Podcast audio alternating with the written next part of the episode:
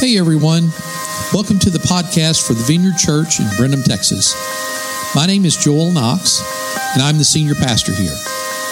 If you haven't already, you can check out our media archive on our website, vineyardbrenham.org, or go to our Facebook page at Vineyard Brenham for more media or information about our church.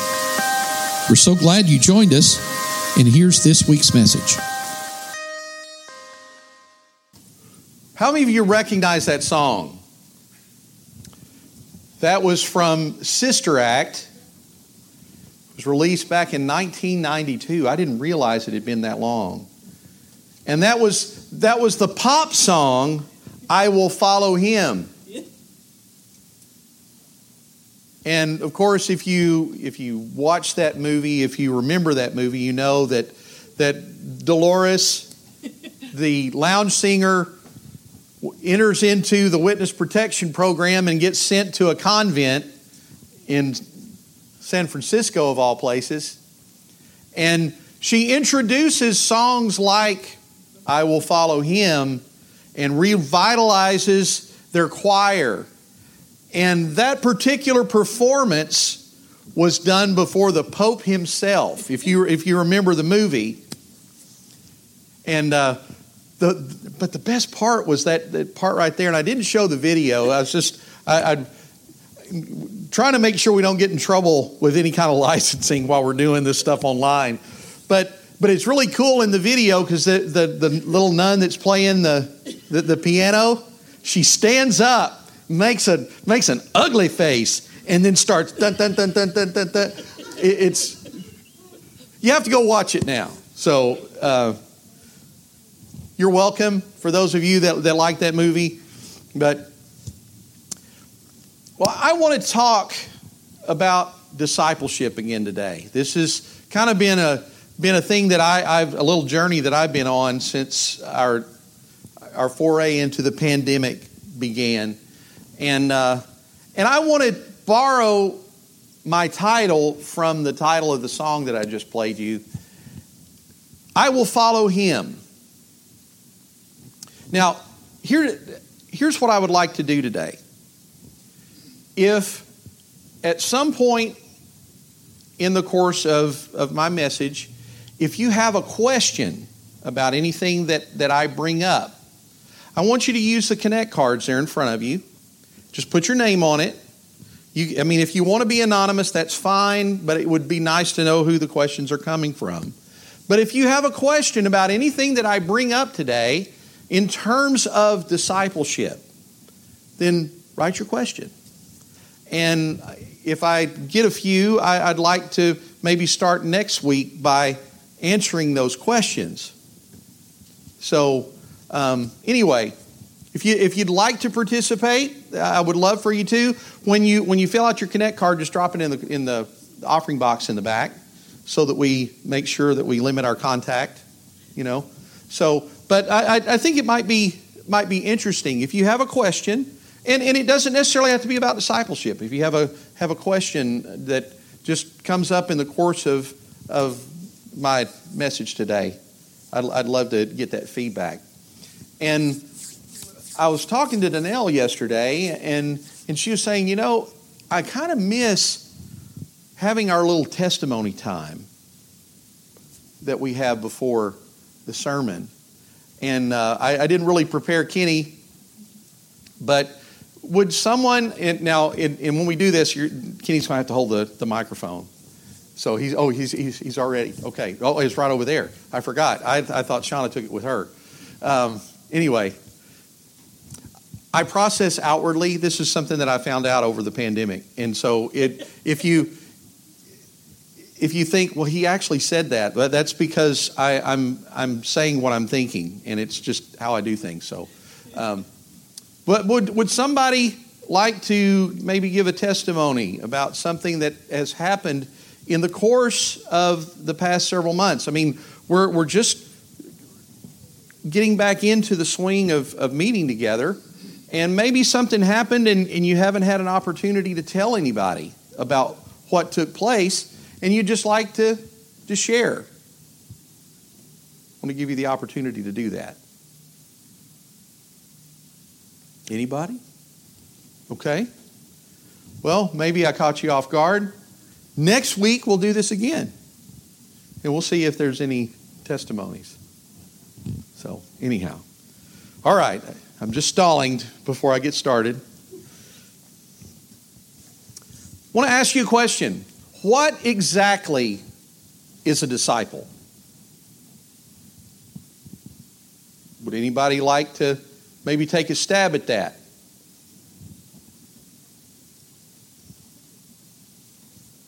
It's a biblical thing. We know that. Okay? Well, here's, here's a couple of definitions, and this, this is kind of my adaptation on, on other, other definitions that, and, and th- this, is, this is something that I came up with, but I, th- I think it's pretty consistent across the spectrum. Number one, a disciple is someone who commits themselves to learning a skill or a trade from someone else, like, like an apprentice. And that's generally what we mean when we talk about a disciple. The second definition, and this is going to be a little bit more along the lines of what I'll be talking about today a disciple is someone who devotes themselves to a vocation or to a way of life through study or even life application. In many ways, like a student. And that's what it means to be a disciple. Now, I was thinking about this in the course of, of the week. If you think about it, nearly every trade in the world is learned through some form of apprenticeship or discipleship kind of relationship with an employer and an employee. Think about it. Anybody in the room a plumber? Well, the term, in, in course, there's been a lot of a lot of a war on words lately, but you have an understudy who usually goes to a master plumber, someone who has a certi- certification to to teach someone how to be a plumber. And usually you sign on as a helper, and that might involve digging ditches, and that might involve doing a lot of dirt work, but that's how you learn the trade of being a plumber. Same thing goes for being an electrician. You learn the trade from, a, from an electrician who's been in the field for a long, long time. Brick and stone masons, carpenters, HVAC technicians. Think about that. I, I, I was just thinking about this week. You know, we and incidentally, we're, we're having another AC issue in the back room back here. We're going to have to have to deal with that at, at, at some point before we can reopen. But you call an H, HVAC tech, how many people usually shows up? Two. It's the technician and his helper. And that's the guy that, that he does all the running, he does all the all the, the, the grunt work, if you will. And the tech is the one who connects all the equipment up and, and knows how to read the gauges, right? And then, and I, I thought about this PC technicians. I came into the IT world really not knowing a whole lot about computers. I, I had taught myself quite a bit. And then I got into the department, and then they put me with somebody who had been in the department longer than I'd been there. And they taught me this is how this is how you install software. This is how you, you know, change a password. This is I mean, literally everything from the ground up. And I also went out and I, I, I took certification tests so that I could say, okay, I know at least this much. And then there were others in the department who took the higher level certifications. I took those courses, but I never took the the exam, and you know, of course, it doesn't really do you a whole lot of good. But that was a discipleship, apprenticeship kind of relationship for the, those early years while I was learning my way in the industry. And of course, in, in, the, in teaching, in education, when you graduate from college, you get assigned to a school and you, you do student teaching, as they call it, and you're assigned to a mentor who helps you through the process until you can go out and, and, and be on your own. And of course, there's all kinds, you think about it, just about every industry, just about every occupation. It involves some sort of mentor mentee kind of relationship. The point is, is that we all learn how to do things with somebody else's help. And in the academic setting, it's often referred to as being a student of so and so. You know, in, in, in ancient history, people talked about Aristotle being a student of Plato. And this is like out of my, my purview, but but you, you see this how someone was a student of someone else. Did I, did I get that wrong? Oh, I, I, my daughter and, and, wife are over there. They're, they're, the, they're the authority in our household, so I, I stepped a little out of line there. But this is, this is how it operates th- throughout history that someone learns something from someone else. And this is where I got this, this idea being students of Jesus. Now, I want to ask you a question. Why do you do what you do? Why did you choose the career that you chose? You had an interest in it. Well, choosing a career, in a lot of ways, it's akin to choosing a way of life. Those of you who've been in the military, you know that when you went in, you're going to be deployed someplace. And those who were in relationship with you had to understand that you're going to be gone for a little while.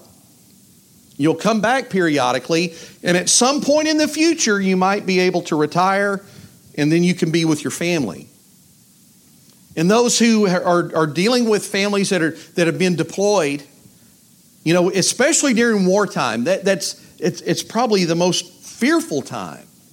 But you have to understand that this is what this is the life that you've chosen. Same thing goes for law enforcement. I have a, a nephew and a niece who are involved in law enforcement and several cousins. And it's law enforcement has been a way of life for, for a lot of people in my family. And you understand it's part of the job knowing that you're putting your life on the line the, the second that you walk out your front door. And especially in a time like this, it's bringing it all home to us. You know, how, in, how important and necessary that is, and also necessary to understand. The same thing goes for education. You know that there's going to be long nights of grading papers. You know, there's going to be a lot of time that you end up spending with kids in the classroom and then possibly with those same kids after school. There's a commitment level that's involved and trade skills, all these kinds of things. And we use the words like profession. We use the word occupation. How do you occupy your time throughout the week? And then there's the word calling. And I've heard people say at times, I felt called to education. I felt called into law enforcement. That this was what I was meant to do. And this process is similar to being a disciple of Jesus. Now, I'm going to read from the Gospel of Mark today, and I'm going to be jumping around a little bit. But in Mark chapter 8, I want to read you what Jesus said to a, a crowd of people who wanted to be disciples of Jesus. He said, If any of you wants to be my follower, in other words, my disciple, you must give up your own way, take up your cross, which is my way, and follow me. If you try to hang on to your life, what you want, the things that you want, you'll lose it. But if you give up your life for my sake and for the sake of the good news, you'll save it. Now, in each of the Gospels, we see how Jesus called his disciples. And literally, what he said was, Come and be with me. And they did. You see it with each and every one of the 12 disciples that they left everything, they left their vocation. Fishermen who had known nothing else in their life but to fish for a living walked away from their boats. Matthew, who was a tax collector, a bookkeeper, if you will, closed his books and walked away from his table. They also walked away, in some cases, from their family. Scholars believe that, that Peter actually had a wife and, and, and maybe some children. And they left, left their lives literally behind for three and a half years to follow Jesus all over the Middle East. And they left everything to be his students, his apprentices, like what we're talking about, to learn to live his way. And Jesus here was talking to people who wanted to be his disciples. This is what this is what you're agreeing to do. And when you think about that, that Jesus called, I mean, uh, he, he, didn't, he didn't lure them away with some kind of a, a bonus. You know, here's a contract. You know, you'll get this much, and after 90 days, you get a raise. You know, dental, health, maybe even some life insurance. You know, there was, there was no kind of security. It was just come and follow me. So when, when you look at that, the, the fact that, that he just said, come follow me, there had to be something about Jesus that drew them to him. I mean, was he some kind of Pied Piper that was maybe playing a flute before he ever showed up? And, you know, there was something about him that drew them to follow him. And I think in the beginning they, they followed Jesus because they were curious. You know, this, this mysterious man shows up at a boat and says, Come follow me. And so they start bailing out of the boat and they start following Jesus. You know, at one point, Andrew was standing under a tree. If you can go out and read this in the, in the, in the Gospels, he was standing out under a tree, and whenever one of the guys came to him and said, Hey, come meet the man that might be the, the Messiah. Where's he from? He's from Nazareth. What good can come out of Nazareth? And they said, Well, come and see. And so they, he comes to see, and then, then Jesus says, Well, I saw you when you were standing under the tree. And the implication of that passage is, and he probably heard you say, What good can come out of Nazareth? People came to Jesus because they were drawn to him. But they stayed with Jesus because they knew that he loved them. Yeah. And they loved him because of it. In other words, they were giving up their way for his. And they knew that Jesus loved them because he said things like this in Matthew chapter 11 Come to me, all of you who are weary and carry heavy burdens, and I'll give you rest. Take my yoke upon you. Let me teach you, because I am humble, humble, as my wife likes for me to say. Okay, real quick. How, how, how do you say that word humble? Is it humble? Humble. Okay, how many of you are humble? The city is humble. Man. the city is humble. The city is humble. The word is, the word is humble. Goodness. I, I, I've, I had it backwards. Literally. Really did. Okay. Sorry for the sidebar there. Take my yoke upon you and let me teach you because I am humble and gentle at heart. And you will find rest for your souls. For my yoke is easy to bear and the burden that I give you is light.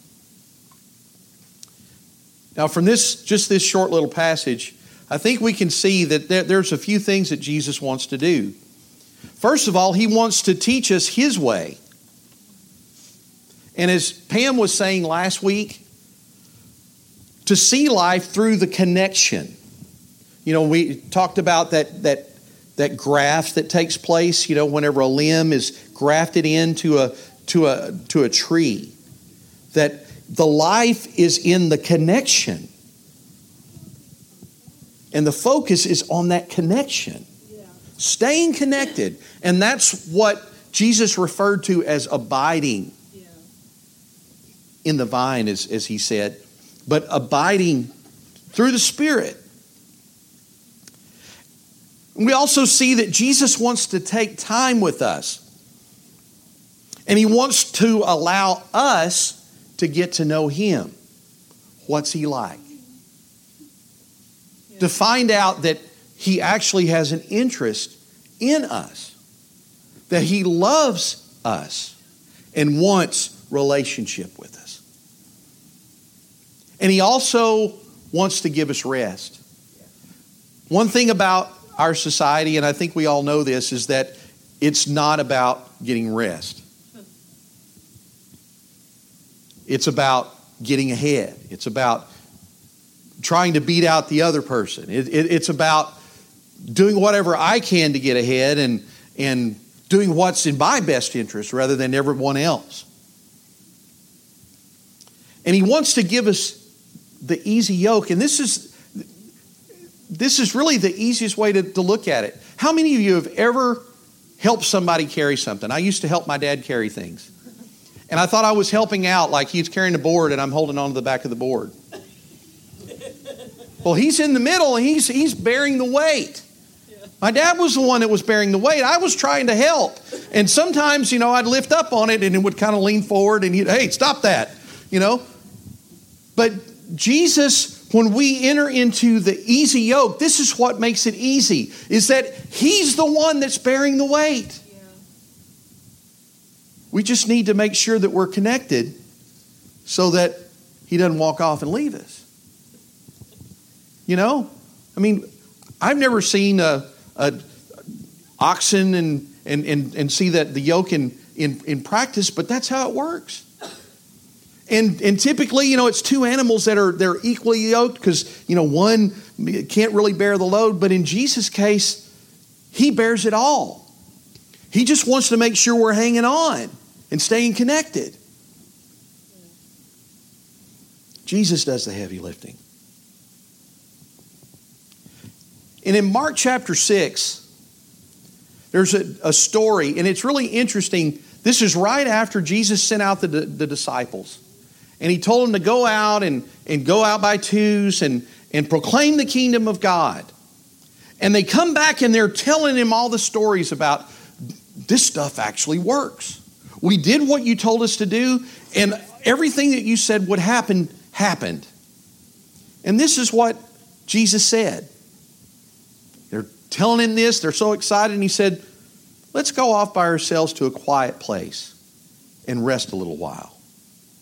And he said this because there were so many people coming and going that Jesus and his apostles didn't even have time to eat. You see, he cared about those guys.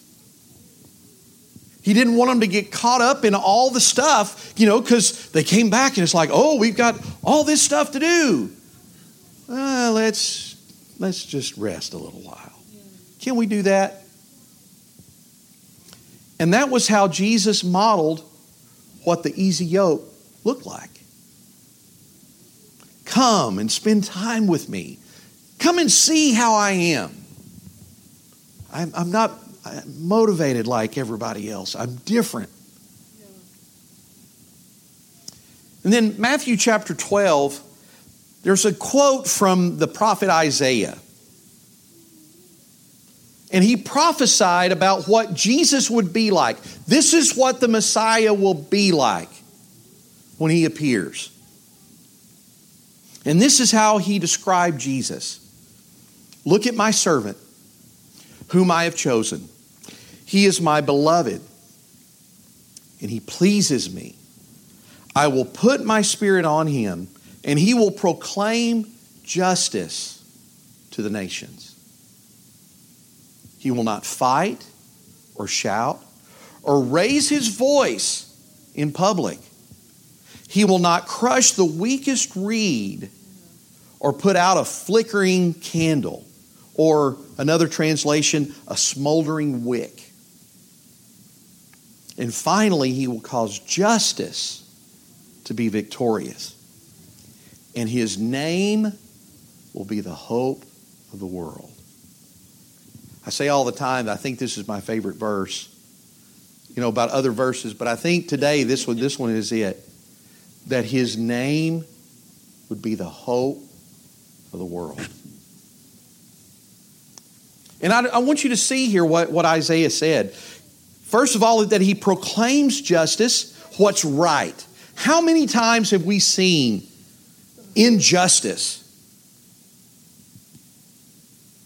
You know, we, we do our best, but somehow someone gets away with something. Somehow somebody gets away with, with doing something that was just absolutely wrong. We admit it. It is wrong, and someone should do something about that. And then we try, and it justice still isn't served. Well, Isaiah said that Jesus will prove that justice will be served. And he will see to it that it's victorious. That one day we'll see that everything is done right. And no one will be mistreated. No one will be disenfranchised. And that's what we look forward to when we look to the kingdom that is to come. And another thing is that Jesus does not fight. And what that means is that his rule and reign is not built on or is dependent on violence or force. How many times have we seen people who try to force their will? You know, They're the loudest voice in the room. You know, they're not getting their way and then they get loud. Well, Jesus doesn't have to raise his voice. And how many of you know that the one that doesn't have to raise their voice, the one that really is in control, doesn't have to demonstrate that they're in control? That Jesus' rule and reign is dependent on God and His sovereignty. That He truly is in control and everything is in His hands. Isaiah also says that Jesus is gentle, and He gives us these two pictures of gentleness. First of all, the, the, the weak reed. And I'm sure we've probably seen reeds like out in maybe in in in pastures someplace. You know these the the grass that when it's blown by the wind and it starts laying over. Sometimes when the wind is really harsh, it'll it'll break it, and that thing never can stand up on its own again. Well, what Isaiah says about Jesus is that he'll make sure that even the weakest that cannot stand up straight, that they will not be broken that he will not force his way on anyone.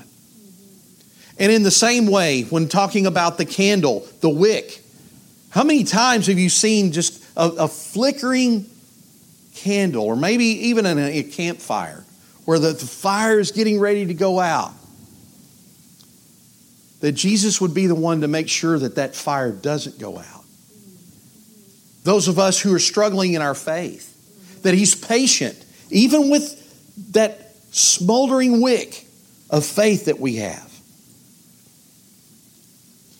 That He'll still sustain us and support us and give us hope so that we can continue believing. And of course, His name would be the hope of the world.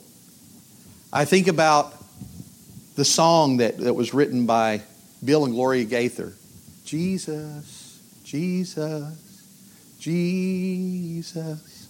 There's just something about that name. You remember it? Master, Savior, Jesus. Well, if, you, if, if you've ever heard them, and I think it was whenever the song was first released, Gloria was talking about how you can whisper the name Jesus as a prayer for someone who is ill. Well, you can whisper the name Jesus whenever things aren't going right. And just the comfort that is present in the name Jesus. The Bible tells us that at the name of Jesus, the very demons in hell tremble at the power that's in his name. And for those of us who know him, we know that he is our hope. So I want to ask this morning are you tired? Are you weary? Are you carrying heavy burdens? Jesus is saying now, just like he did that day when he was calling these new disciples, come, follow me, and receive my rest.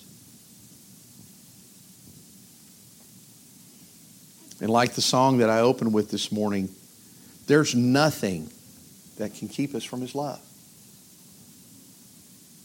Nothing. No ocean too deep. He is our destiny.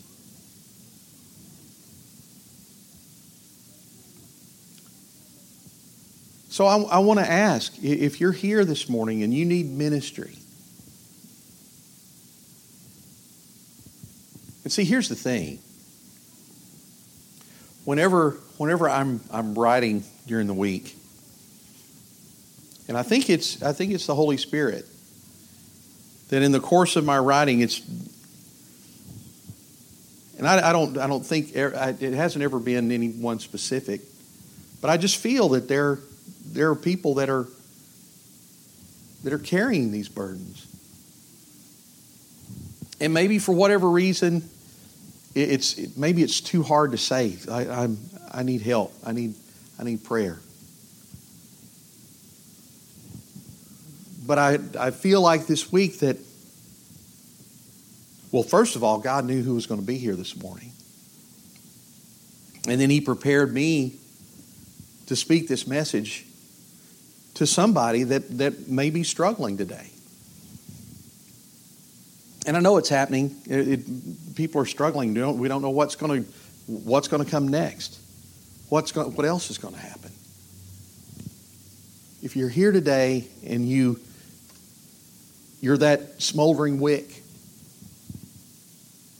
you're that that reed that is being pushed over by the forces of life. Jesus is saying, Come and receive my rest. Let's stand together.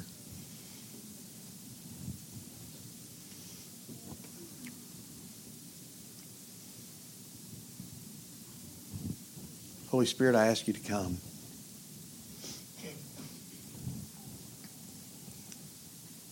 God, you see you see everything that we brought in with us. You see everything that, that we brought in today. The things that we're concerned about, the things that we're that we're we don't know what's gonna gonna happen. And you promised us that you will give us rest if we'll just come to you.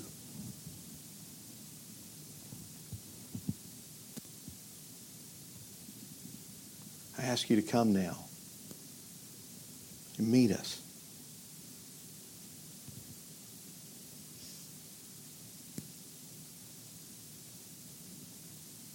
Come now and meet us.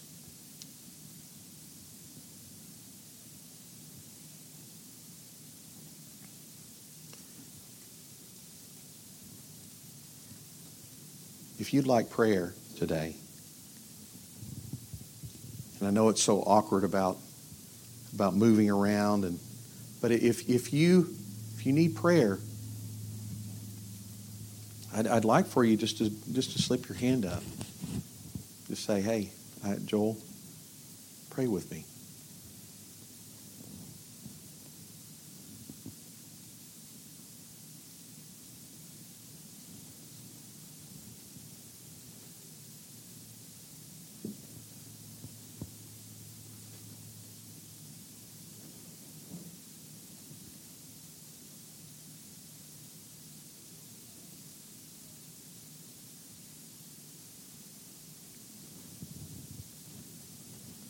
There was a word that was given a couple of weeks ago about someone that you've just stopped asking God for things. Maybe because you feel like He's not listening. Maybe you feel like that, um, you know, maybe he, he'll he'll do that for somebody else, but not for you. If you feel that way, if, if, if that's something that's going on with you, I'd like to pray with you also.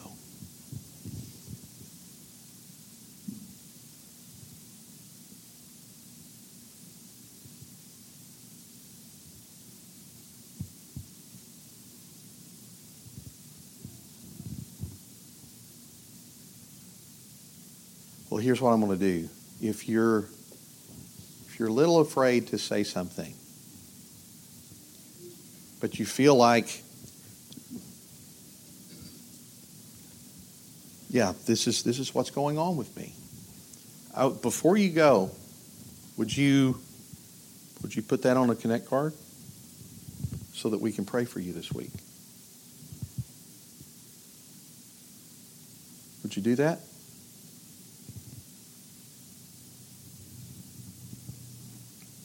Okay.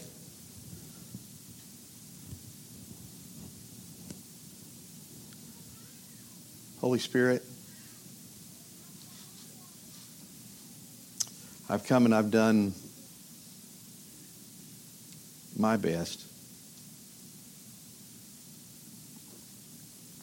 just to be obedient to what you, you put on my heart. And I ask you, God, to, to come.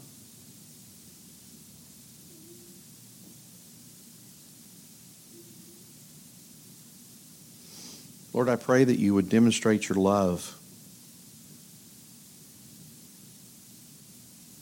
for everyone here today.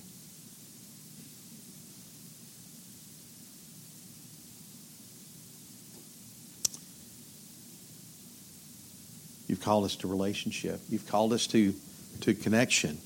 Called us to, to, to live and, and abide in you. And God, I pray that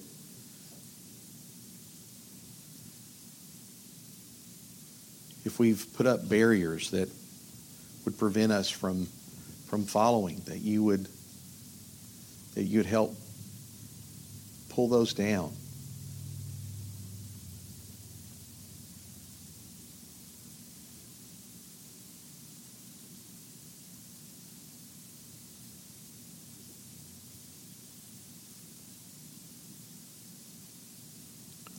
Give you thanks.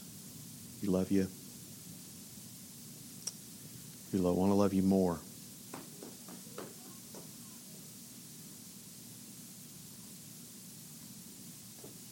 Go with us. In Jesus' name. Amen.